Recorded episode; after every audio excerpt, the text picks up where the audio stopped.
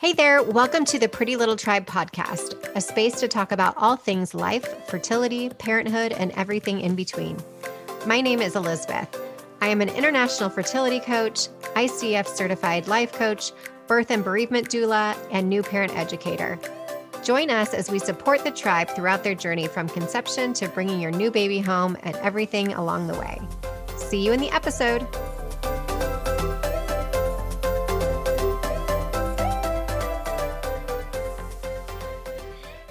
Welcome back to the Pretty Little Tribe. I am so honored today and curious to have this conversation with Ariel Taylor. She is a fertility therapist, which, as you all know, mental health, especially around fertility, is so near and dear to my heart. And she has been a gestational surrogate four times and is just starting her fifth now. So, welcome. Thank you for being here. Hi.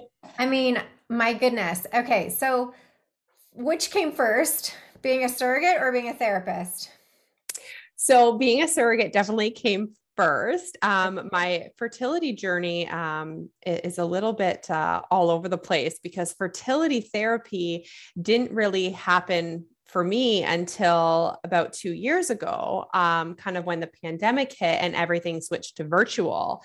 Um, but I was a surrogate first. I started when I was, oh gosh, I don't even know how old I would have been, but 2016 was okay. when I started my first surrogacy. And since 2016, I've had um, three little boys for two different families. I had one miscarriage for a family kind of in between those ones. And I'm mm-hmm. matched and getting ready to start my fifth and final surrogacy. I'll be caring for a close friend of mine. She had cancer at age 25 and completely lost her ability to carry her own baby. Um, so I'll be doing that for her. And, you know, fertility therapy kind of came after I had done all the fertility treatments, after I had kind of understood a little bit more that went into this process. And then when I went back to school, it seemed very natural to just go into fertility mental health because it was something I already was so immersed in in my personal life.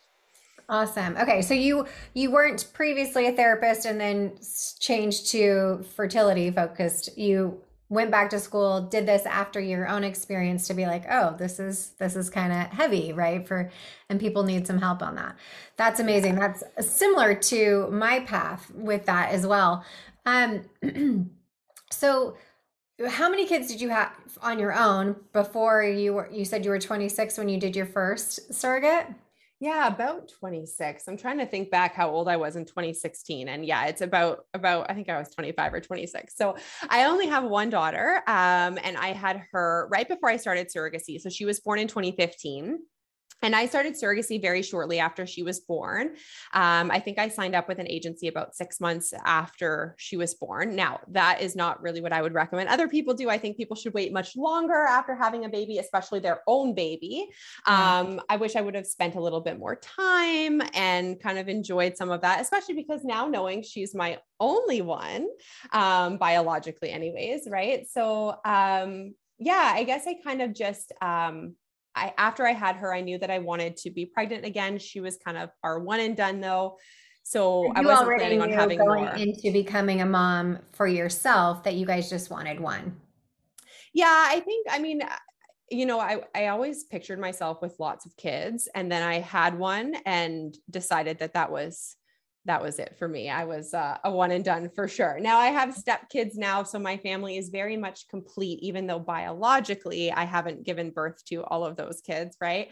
Yeah. Um, but I feel like our family is so complete. I have two stepdaughters um, and our, our little dog, and I feel like our family is just so complete the way it is. And I think everything really just played out and happened exactly how it was supposed to be for our family, you know?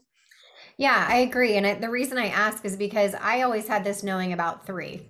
So, and I think I, I had that knowing, I realized the other day it came after number one. So there is, I think, for some people that happens, right? Like you said, I knew after I had her that our family was complete. I knew after I had number one that it was going to be three. And people always ask me, was it you know, boys or girls or whatever. Of course, I would have loved to have a girl as well, but it really was about just having three for each other um, and kind of figuring out what it was going to take in order to get there. So I love that you had this knowing and yet went on to to know also that you could be pregnant again or wanted to be pregnant again and were did, were you in a situation where you had an awareness around surrogacy because most people don't say i want to be pregnant again oh i i know. I can just go and do it for somebody else. I know what i'll do.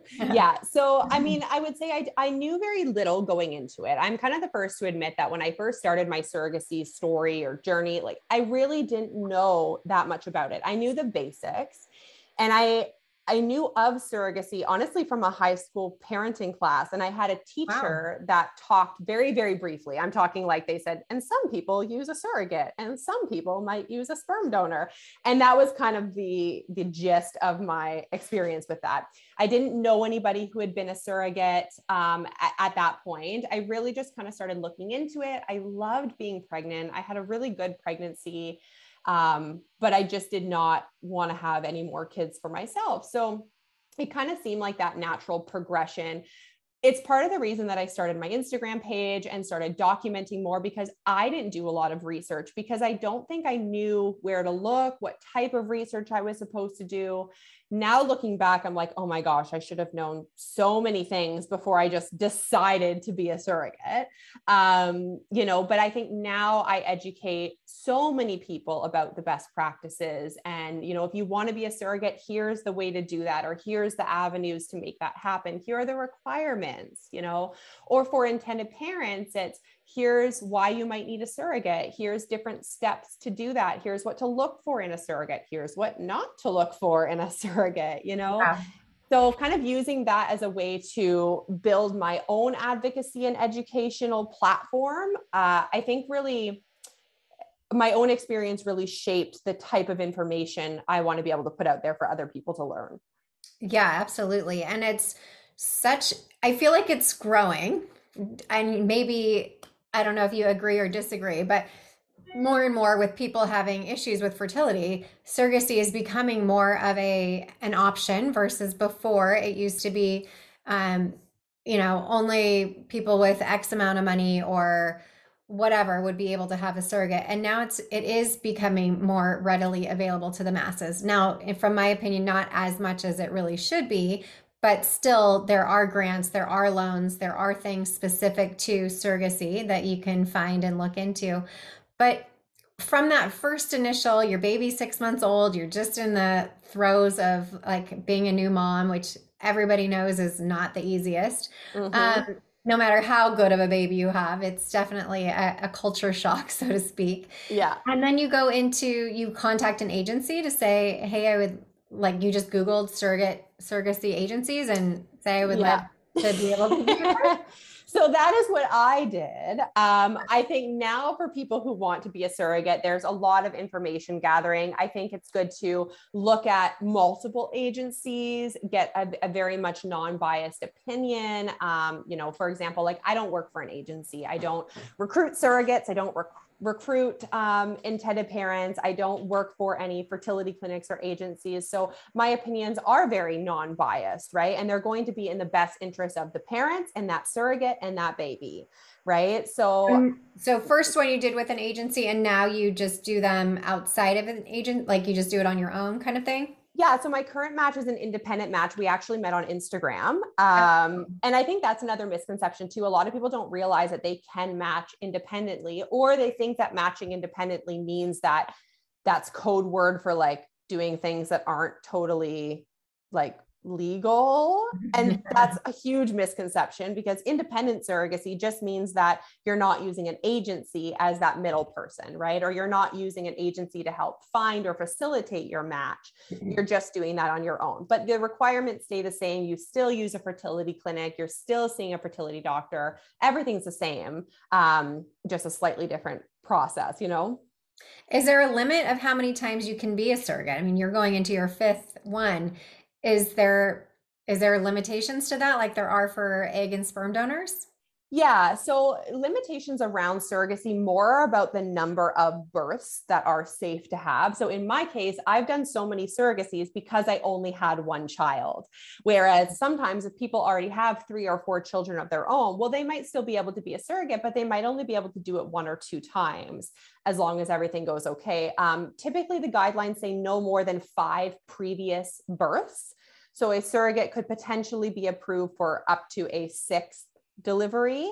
Okay. Um, typically the rules also say no more than three previous c-sections so for me i've had three previous c-sections so this is my last pregnancy because it will be my fourth c-section okay and speaking of that for people that don't understand how that works can you explain why you would already know that you would have a c-section and it differs for a lot of people in my case it i had placenta previa for some people or actually my first one was because i had a previous um, myomectomy, I uterine surgery, so mm. it was um, not as strong as they would have wanted it to be. But can you explain why you would know that already for people who might be curious? Yeah. So, I mean, in most cases, if you've had as many C sections, it you mostly just go for another C section. Now, I'm a huge VBAC advocate. I actually did have a VBAC. My daughter was a planned C section because she was breached. My first surrogate delivery was a very successful VBAC. My second surrogacy delivery was a planned VBAC, and I got all the way to seven centimeters with no epidural, and everything was great. And then, um, well, when they broke my water, I think I think they nicked my cervix because I found out later in medical records that there was a laceration on my cervix, which caused bleeding. Well, in my delivery, they saw blood and thought that I ruptured. So they rushed me for a C section. Oh. Um, reading the medical records afterwards, I did not rupture, but because there was bleeding in a way that you know that happened they kind of took me for a c-section and then my most recent delivery which was last april um, April of 2021, that one was actually a planned VBAC as well. And I went into labor, you know, everything was okay. And then it was very, very bad luck and bad timing that I ended up getting an infection, unrelated really, um, but that it, it, had kind of like traveled uh, to the placenta, which we found out. And it was just very bad timing that I spiked a fever the day I went into labor. And of oh, course, oh, wow. in COVID times, when you go into the hospital with a fever and you know baby's heart rate might be a little elevated so there was some concerns about well we don't know if something's wrong. So for everybody's safety we decided to just go in for the c-section. So my birth history has kind of been all over the place. I've had lots of different types of birth um, you know but i think I'm kind of of the mindset like if I happen to just go into labor and have a baby, like, well, okay, that's what we're going to do. Um, but you know, if we get up to a certain point and you know they're they're saying, okay, we need to do this, then I'm okay with that too. And either way, I'm I I really want to document. I'm hoping that I can be able to take pictures and videos even in my next C-section if I have one because I think a lot of people are afraid of them. And I've done a couple of them, and they yeah. don't have to be as scary as people think, you know? Yeah, I think they're they're different for everyone. And for anyone who's listening who doesn't know what a VBAC is, that is a vaginal birth after C-sections. And a lot of times it depends on the doctor specifically if they're comfortable with doing that or not. So always check with your doctor if that's something you're interested in and ask because as ariel just mentioned most doctors kind of assume that if you had a, a c-section previously you would go on to have another. That's not the case. You can check with your doctor if if you do want to have a vaginal birth after c-section which is a vbac so okay um and to your point not all c-sections are scary and bad. They they do have some ease to them in different ways. Um, so it helps to get lots of information around that just so you know what what you're going into. With mine my only reference was my sister who was like oh my god it's amazing. I get to know when i'm having my baby and it's like so easy easy peasy whatever. And for me it was not easy. It was yeah. you know complete opposite. So going into my second one i had full on ptsd because i was so afraid of what was going to be happening you know? So yeah. uh, also know that that's real. That is very real and you know it's if you're feeling that way talk to somebody about it. Talk to a therapist a coach or whoever to work through that because that anxiety of going into a birth is pretty scary whether that's vaginal birth or um, c-section whatever it may be. So speaking of let's jump into the therapy and what do you who do you see most? What's what who's coming to you what what's the conversation that's you know leading most conversations that you have with them just so that people can get an idea of what that even means. I tell people all the time, please, please find somebody that you can relate to, that gets you, sees you, hears you, all of those things. And there's nothing that prepares you for a fertility journey. It's not like hearing about somebody who got a divorce or buying a new house or whatever it may be. It's it's a very unique experience. So, what's the most common thread that you see with people um, in your coaching? I mean, in your therapy business? Yeah. So, I mean, I'm very specialized. So, while of course I'm a trained therapist and we deal with all the normal stuff like anxiety and depression and mental health issues and self care and, you know, family dynamics and couples counseling, there's all of those things. But the thing that makes fertility counseling unique is that the knowledge base that comes with going through IVF and doing the treatments and understanding what it is like for people going through a surrogate pregnancy or a parent who is having a surrogate carry their baby or having a an egg donor or sperm donor to grow their family. So a lot of times I see people that are you know in the middle of their fertility journeys or are, are you know just receiving an infertility diagnosis they're not really sure what to think of it and it causes them to feel some of these other symptoms right? So maybe anxiety and depression get a little bit worse while they're navigating that right? I mean anyone who's gone through fertility treatments knows that it is very all consuming right? You're at the clinic every couple of days sometimes. Your entire life revolves around your period and cycle monitoring. So you know it, it is it's all encompassing and frankly exhausting. And I think I see a lot of people when they just have reached a point where they're like, I don't know how I can keep doing this.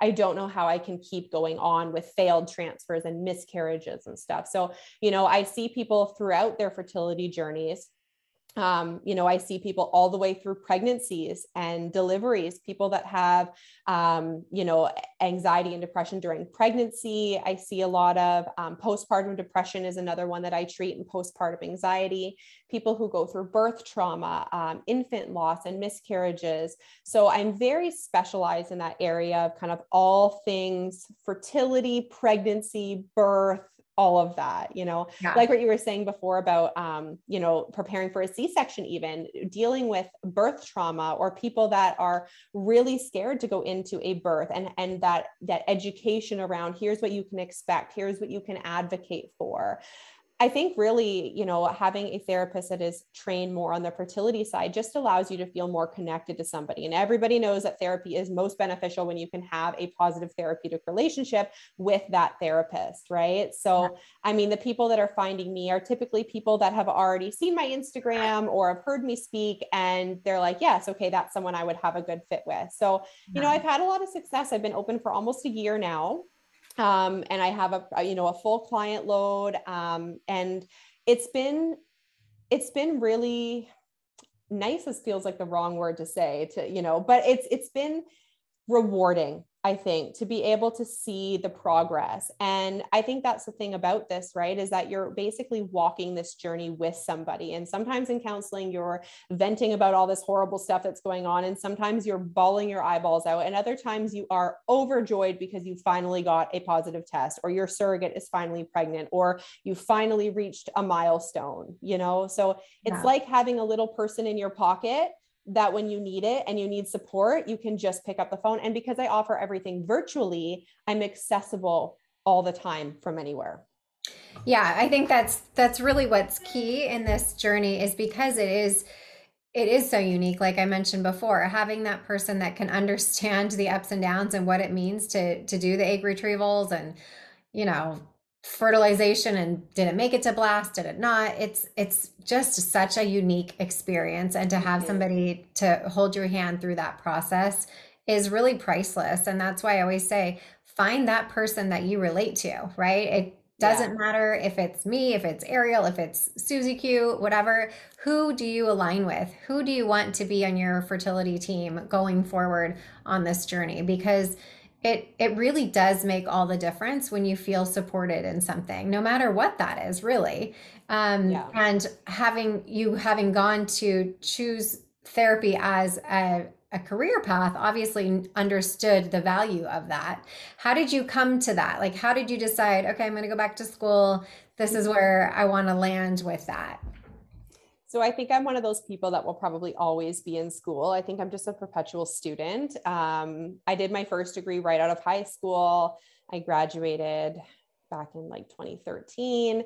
And my first degree, um, you know had had a big focus on like childhood developmental theories kind of stuff and then uh, i did a lot of my studies on thanatology and death and dying studies and then grief and traumatic loss and i got really close to getting a minor but i didn't end up actually getting the minor in that um, so i did a lot of that training and i think like a lot of people that go to university right out of high school they just don't use their degree so i did not use my degree because there wasn't really much to do with it um, mm-hmm. and then you know a, a few years ago i really just decided I, I, wanted to kind of do something different with my life. I wanted to have a career. Um, fertility therapy wasn't even on my radar at this point. Um, but about four years ago, I started kind of my back to school journey and I went back for social work. So my, my second degree is up in, in social work. And, um, you know, I've kind of always been drawn to that. Originally, I really wanted to work with kids. I wanted to work in family court or with um, like child protection, things like that is kind of where I was heading. So that was my thought, kind of my first year of the social work program. I was like, oh, I'll work with kids and do all that. Well, then halfway through the year, COVID happened and I finished my entire degree online. I had to do all of my placements online. I had to, you know, learn to do counseling on a virtual platform, which until that point was not done because it wasn't confidential enough. The only people that were being reached virtually were people in high crisis situations that wouldn't be available to go into an office, you know. Mm-hmm. Mm-hmm. But I very quickly realized that the idea of doing things virtually opened up a whole lot of doors for a lot of different populations. Yeah. And at the same time that I was going through all this, I was pregnant with my last surrogate baby.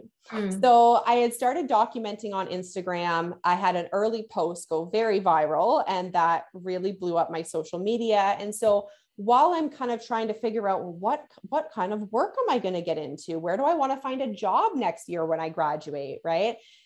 Everything started taking off. And then I really, you know, I started realizing that wow, I can tailor a lot of my education to fertility studies, which is generally something I'm drawn to anyway. So a lot of my um, you know, a lot of my reports or my uh, essays and all of my work was around fertility. I did a big research paper on donor conception, um, you know, and I did a, um, you know, for a policy class, wrote um, like amendments to the Assisted Human Reproduction Act and advocating for more inclusive laws and decriminalization of paid surrogacy in Canada. And, you know, so I used my education as a way to kind of enhance a lot of the work I was doing in the fertility world. And then, you know, really, the idea of opening up my own business in the middle of a pandemic as a mom, a working mom that went back to school at like 28 years old or something, you know, it was, it was a little bit strange to be like, okay, is this actually going to happen? And even now, sometimes I'm like, oh my God, I'm a business owner.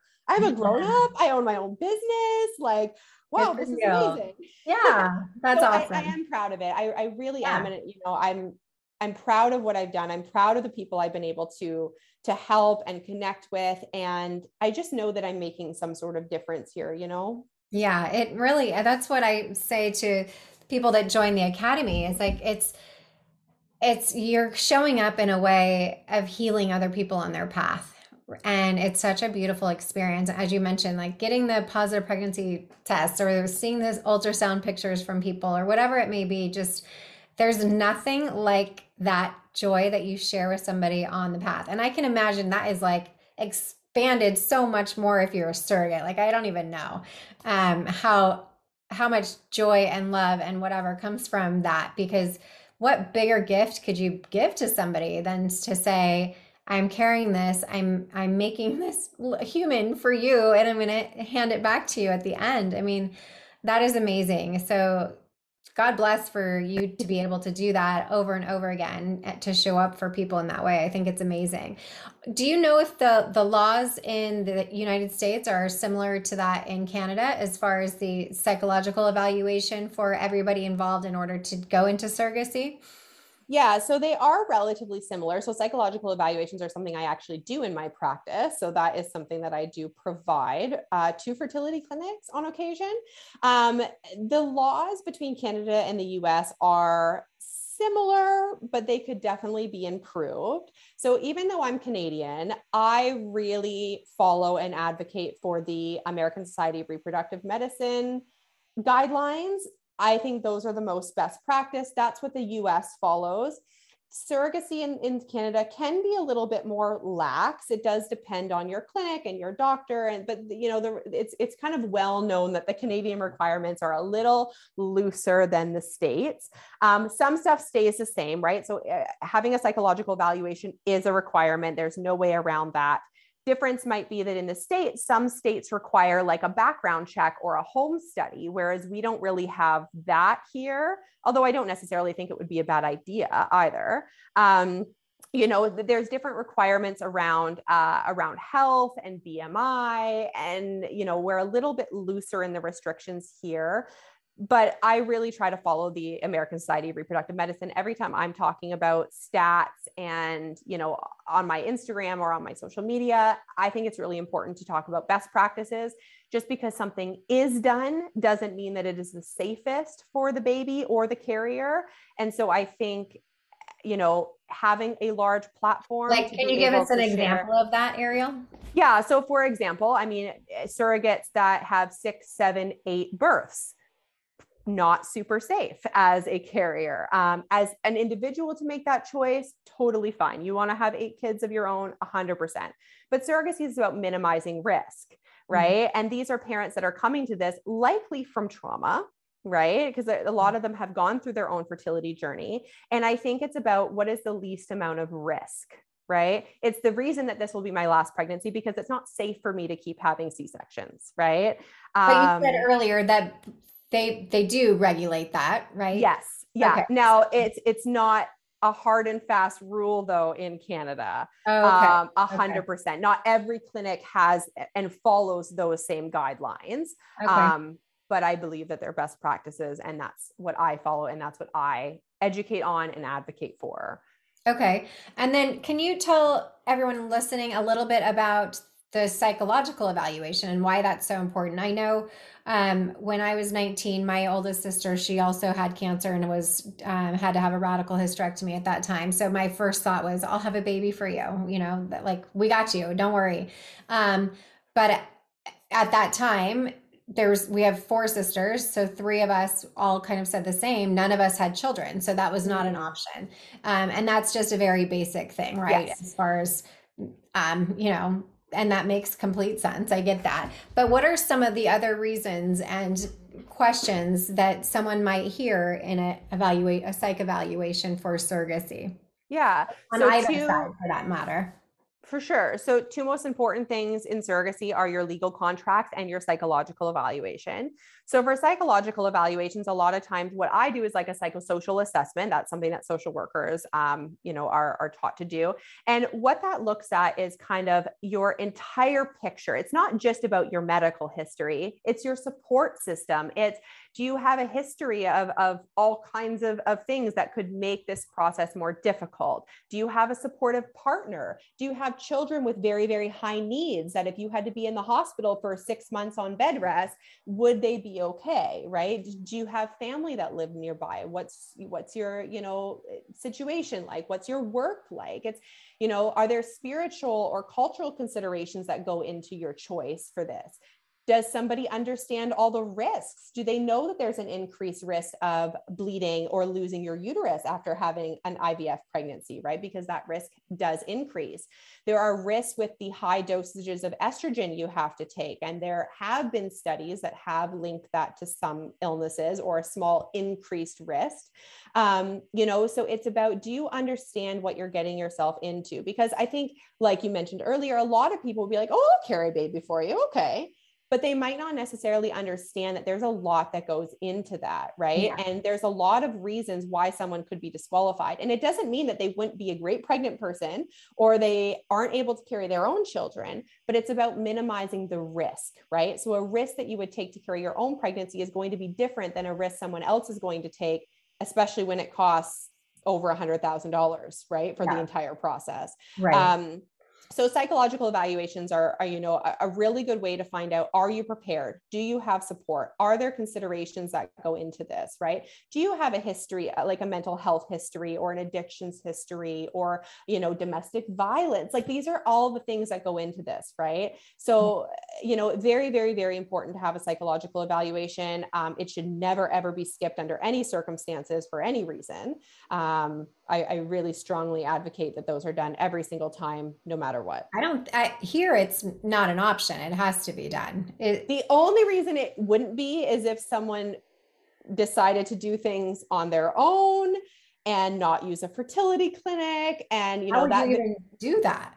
Well, there are ways. I don't ever recommend them, and I don't think. I mean, that- I guess there's a at home um, like and some people do do at home insemination. I yeah. think the lines get very blurry. I think with surrogacy, most surrogacy is gestational surrogacy. You are not carrying your own genetic material right. as a surrogate, right? Especially with how common these treatments are becoming. It's no longer necessary like it was 30 years ago that if you were using a quote unquote surrogate, they were also going to be the egg donor because we didn't have the technology to do what we do now. You know, right. when I carry my friend's baby in a few months, it's their baby. They made it, right? right? Their egg and sperm, their embryos. She just can't put it into her uterus. Right. So so it's just going to go into mine instead, you know? Yeah. Um, but I think there's there's a lot of misconceptions, right, about what exactly it means to be a surrogate. And I think doing things with a clinic with a legal contract, with everything in place is the safest and best practice to do any of that. I absolutely a thousand percent agree. Do not be doing this at home in your bathroom with, no. Uh, you know, for fun, hoping that it works. Well, um, and this is I, this is part of the reason I think that in some cases surrogacy can get a kind of a bad reputation because we hear this one-off story, you know, some news story about somebody who had a surrogacy agreement, but then you find out that it wasn't actually surrogacy. You know, that, that's more of an adoption planned adoption kind of situation and it's these these stories that are so exaggerated that sometimes get popular right and then people are like oh surrogacy is so weird and gross and and all these things about it. And they don't realize that there is thousands and thousands and thousands of legitimate safe like consensual between all the people you know like that are consenting to do this agreement. It's not coercion. I am not being coerced to be a surrogate.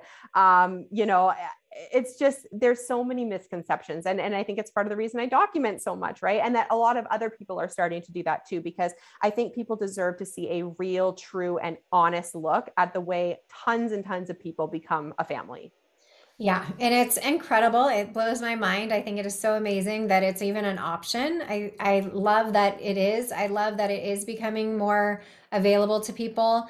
And again, if you feel like you are somebody that would qualify to be either a surrogate, a gestational carrier, or require a surrogate, there are so many resources out there. There are so many places and agencies that break down the cost. Yes, it's not cheap, but you can see how much goes to the carrier, how much goes to legal fees, how much goes to the um, the clinic, et cetera, et cetera.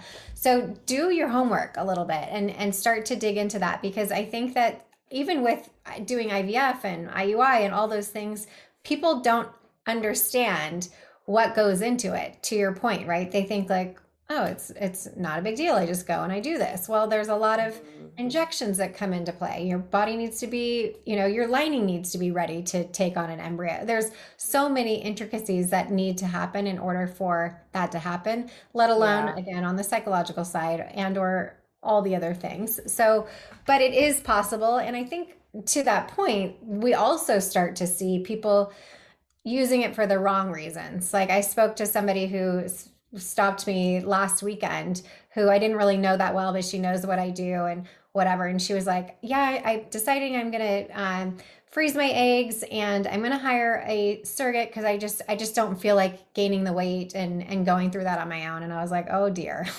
Well in a lot of in a lot of um, places you actually can't do that. Like that's, that's another misconception right? I mean in yeah. most places you can't just have a surrogate because right. you want to. You have to have a reason to a medical reason it. yeah. Right. So I think the the idea that because it's coming becoming more popular, people feel like, oh, I'll just pay someone to do it, and it's not that easy. No. Clinics won't approve it. There has to be a medical reason for it to happen.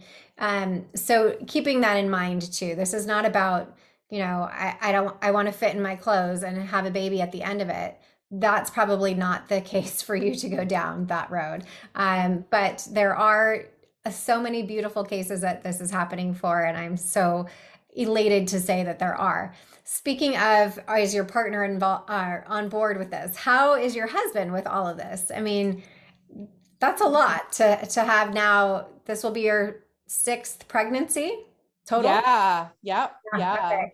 So Brandon and I have been together for uh, just over four years now. Um, we've been engaged for about a year and a half of that. So we're not married yet, but we okay. are hoping to be soon. Um, but he's kind of been around for the last oh my gosh, he's been around for the last three deliveries. The only delivery he wasn't there for was my daughter. okay. Okay. So, you know, he's been around, he's seen all of it, and he's so supportive. You know, Brandon has three of his own kids, and then I have mine. So, you know, we're definitely done having kids. He had a vasectomy before we even met. So that was a very that took care of that decision there. Um, but it's been this really unique perspective where we get to experience pregnancy and birth and things that we don't wouldn't normally get the chance to do. And you know he came into my life when my daughter was just over one you know so or one and a half. So we've experienced a lot of these child rearing or kid stuff together. And now we have that opportunity to kind of share that pregnancy together which is kind of like a like a unique thing that we've gotten to do together. And he's just like he's my partner in everything you know like like we just do everything together and the fact that he's been so supportive and this is a family affair right? It's we're doing surrogacy together because he's giving mm-hmm. me needles right? He's running to wendy's in the middle of the night because baked potatoes were like the only thing i wanted to eat last pregnancy. Like you know like there's all of these things and and you know the nights when i'm like i i don't think i can do another injection. I am black and blue. I don't know how i'm going to do this you know? Or you know, eh, things can go wrong in pregnancies. Things don't always go how we hope. He was there for my C sections. Like eh, he's just been really, really great at making this a whole family thing because surrogacy is our whole life, right? I mean, even after I'm done being a surrogate, surrogacy is still such a big part of our life and what what I help people do right so yeah. i want to be able to to have that be something we can do together. And it's just it's been such a good experience for us really. And the kids too. The kids all very much know what's happening and they know the intended parents. We still stay in contact with all the intended parents. I think that's another thing that people assume that you just hand it over and like never see them again. Um, that doesn't happen. I mean it does but i mean it's it's not usually something that's like all of a sudden, right? I mean, most people want to have that open arrangement now. Um, so my kids still get to see all all the kids that I've had. Um, you know, and they're they're almost five, three and a half, and 14 months. So, you know, it's just kind of cool to show them firsthand like here's all these different ways people can become a family right i've carried for a heterosexual couple i carried for two dads my my kids are going to know that any way that your family comes to you is legitimate and that it doesn't matter if you have a medical condition that prevents you from carrying a pregnancy that you still have options and you can still do this you know? And and who knows? Statistically one of my kids could very well need a surrogate or need some sort of infertility treatments right? So i think making them educated about family planning at an age appropriate way but also like their own bodies. And as they get older you know my my younger girls are only 7 and 8 right now but as they get older like understanding cycles and your fertility and all of these things are things that are not taught to teenagers yeah. right they are not taught in sex ed and it's you know if if we're if if sex education is only focusing on the getting pregnant part, we are missing a massive part of sexual education because not everybody gets pregnant that way. Yeah, that's why I was so impressed that it was even mentioned in your high school. you know, about briefly once. at least it, the words came out. That's that's more than I can say for when I was in school. Yeah. Um, so that's great. But yeah, to your point too, and I just want to clarify this because we kind of skipped over it a little bit when I, we were saying about doing it on your own or having a an egg donor also be the carrier. And, and oftentimes with same sex marriages, that is the case. They will often find a donor, an egg donor who will also carry. So there's a lot of different ins and outs and ups and downs and all the things. So there are a lot of different avenues to that. So I just want to make that clear that it's not always somebody else's embryo you know complete that goes into a gestational carrier etc so do your research. There's a lot of a lot of amazing ways that you can become a parent whether that's this way or adoption or egg and sperm donation all kinds of things which again every time i talk about it i get so excited because it blows my mind that it, we live in a time that this is available to us um, yeah. um, which is so beautiful. So how can people find you ariel yeah, so I'm on social media, so like Instagram, Facebook, and newly TikTok. Um, so I'm carried with love, carried carried.with.love. Um, and then my website is carriedwithlove.com for all of my counseling um, and the work I do there. And then, you know, I document my whole journey on Instagram. Um, sometimes I make a very funny reel. So it's definitely worth a watch uh, to get kind of just an inside look at what this is like, right? The, the type of people that need surrogates and what it's going to be like when she finally gets to be a mom, you know, because yeah. it's coming.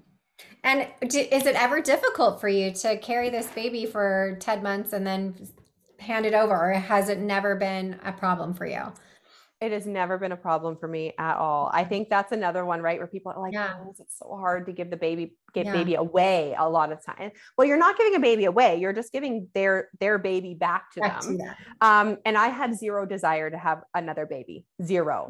Yeah. yeah. Zero. I am done with my family planning. I have cross that bridge you know so the idea of having another newborn is something that is not fun for me so being able to be like here's your baby go have a great time i'm going to go get a margarita and go sleep all night long um yes. You know, and that's kind of celebratory right because as right. a surrogate that's what you're there for that's yeah. the whole reason you're doing this you know yeah. and when i when i had my first when i delivered my first surrogate baby um his parents were in the room. They cut the cord. They did they did all that stuff. And i have a video of her holding him for the first time. And like there's nothing that that gets better than that okay? Like you just watch someone. I just watched someone right before my eyes bec- become a mom and hold her son.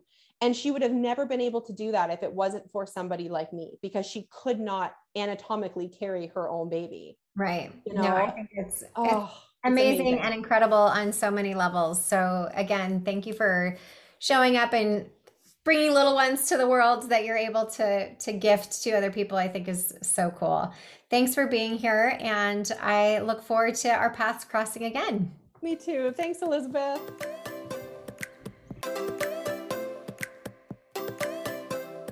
Thank you for listening to this episode of the pretty little tribe podcast Follow up on Instagram at the Pretty Little Tribe or at Elizabeth King underscore coaching for updates, resources, and a community to connect with. If you are looking for extra support and tools to guide you along your TTC and parenting journey, visit elizabethking.com. Don't forget to rate and review the podcast everywhere you're listening for a chance to receive a special gift. Visit elizabethking.com backslash pretty little tribe podcast for more information on how to enter. Any review counts. I just appreciate your honest feedback so I can provide you with the best support possible in your TTC and parenthood journey. Thank you so much for listening, and we'll see you next week.